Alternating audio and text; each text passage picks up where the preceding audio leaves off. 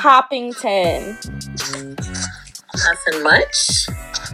I was just trying to look up the one of the clips that I saw on Twitter of the Red Table Talk. So mean, I haven't even like seen the episode. So what? So I'm assuming it was um, TI and Tiny, and she said some. Tiny said some problematic things. Um, is that correct? No, actually, Oh, really? I said some problematic thing. You said some problematic things. No, TI. Oh, oh, I'm gonna say you. no, I was not featured on this episode. Do you feel like we should record like a like a intro? And it I could be just simple, like, "Hey, I'm Ryan, and I'm Natalie, and it's tea time, tea Tuesday. on the In Betweeners podcast." You sound so official. I mean, I did go to school for broadcasting. Yikes! Not an educational flex. Okay, so it was a lot that happened. So it's two different parts. The first part was about like his daughter and the whole mess with like the the hymen thing. So basically, you know, Tiny was just there. Like she didn't have much to say at all during that portion of it. So that was like that was last week. That was something else. They kind of buttoned that up, and then they moved on to the second part, Not they buttoned it up. That is a shirt. Yes, like a shirt. they just packed it away. Um, and so, But yeah, I pretty much was told that everybody was expecting Jada to respond one way and trip. Not, I don't want to say trip because I mean, but she was kind of more supportive than people thought she was gonna be. yeah, I mean, I'm not really surprised. Okay, I thought she was just gonna be a little bit more firm, and yeah, I thought she wasn't going to be as supportive as she was. But I'm not like totally surprised at the way she came at the situation because she's very like gentle, and I guess that that's why people kind of like her a little bit. Like her approach is more gentle. Uh, in terms of like educating people, I don't know.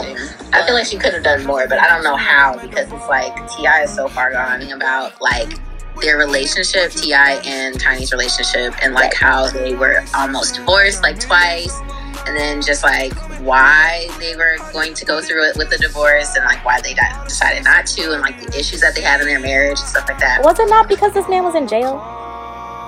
Um, I mean, that was part of it. That kind of facilitated some of the problems because, like, when they got together, like, he wanted her to be, like, not to work. Like, he was just gonna take care of her and take care of the kids and everything. So she was just like a stay at home mom. So she was like backed away from singing, backed away from doing her career. And then he went to jail, and she's like, "So what I'm gonna do now?" Like, built this life of like me, like depending on him, basically, Mm. and like us being around each other all the time. And then it's like you're not here, so I have to do something for myself, you know. Right. So then she more independent when he was gone.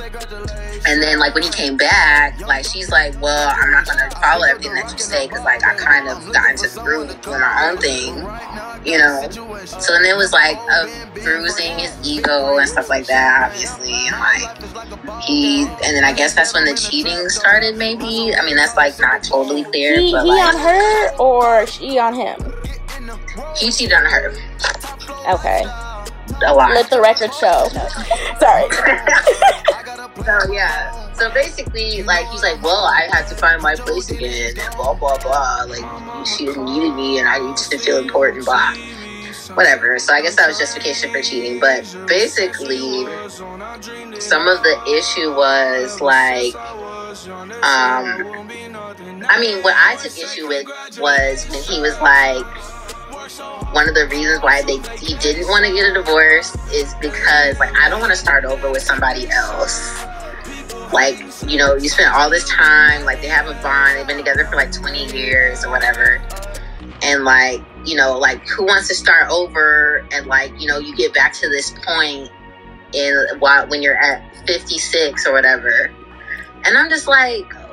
Not that he's too far You know what I mean? gone. Like- I can't stand this man. Okay. Right, but so you already see without me even explaining it. Like, do you see what's wrong with that? That logic? Because okay, it wasn't that like, oh, this is my person. Like, this is who I want to be with. Like, I don't want to go with anybody else. That wasn't his logic. His logic was like, I don't want to start over. Like, I don't want to do this over. I don't want to build a bond with somebody else. Like, what the heck? So it's just like a codependency thing. Like I invested too much time. You know what I mean? That's to truly like, lazy and go. sickening. yeah, and that was just part of it. And then also, it was just a lot of different stuff. Like I feel like I have to watch it again to really like, you know, get everything because he's just. I mean, the way he explains things is just like so superfluous too. I'm just like, That's a TI word. Superfluous. it is.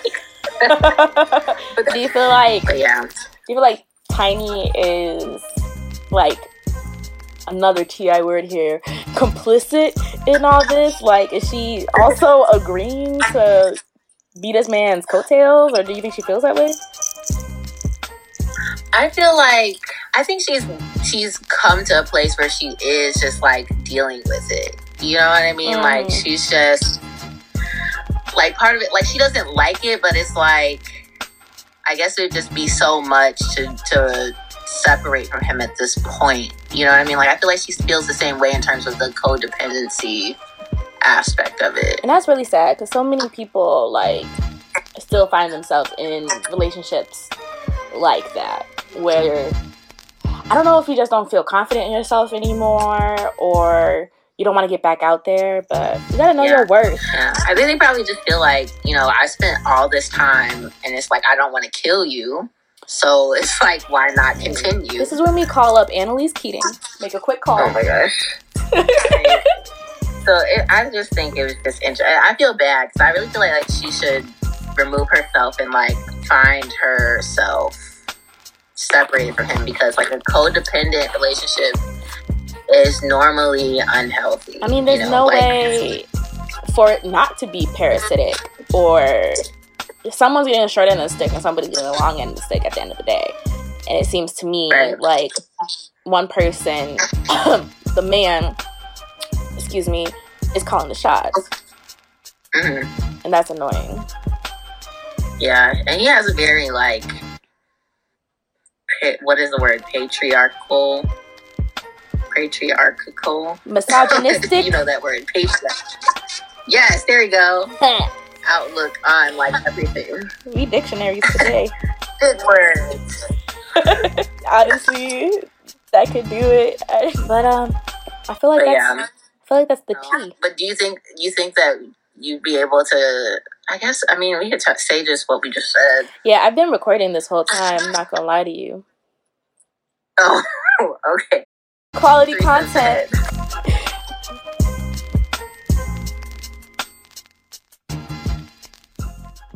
A long day at work, bro. I'm like, freedom, freedom, let me this. Okay, sorry. Um,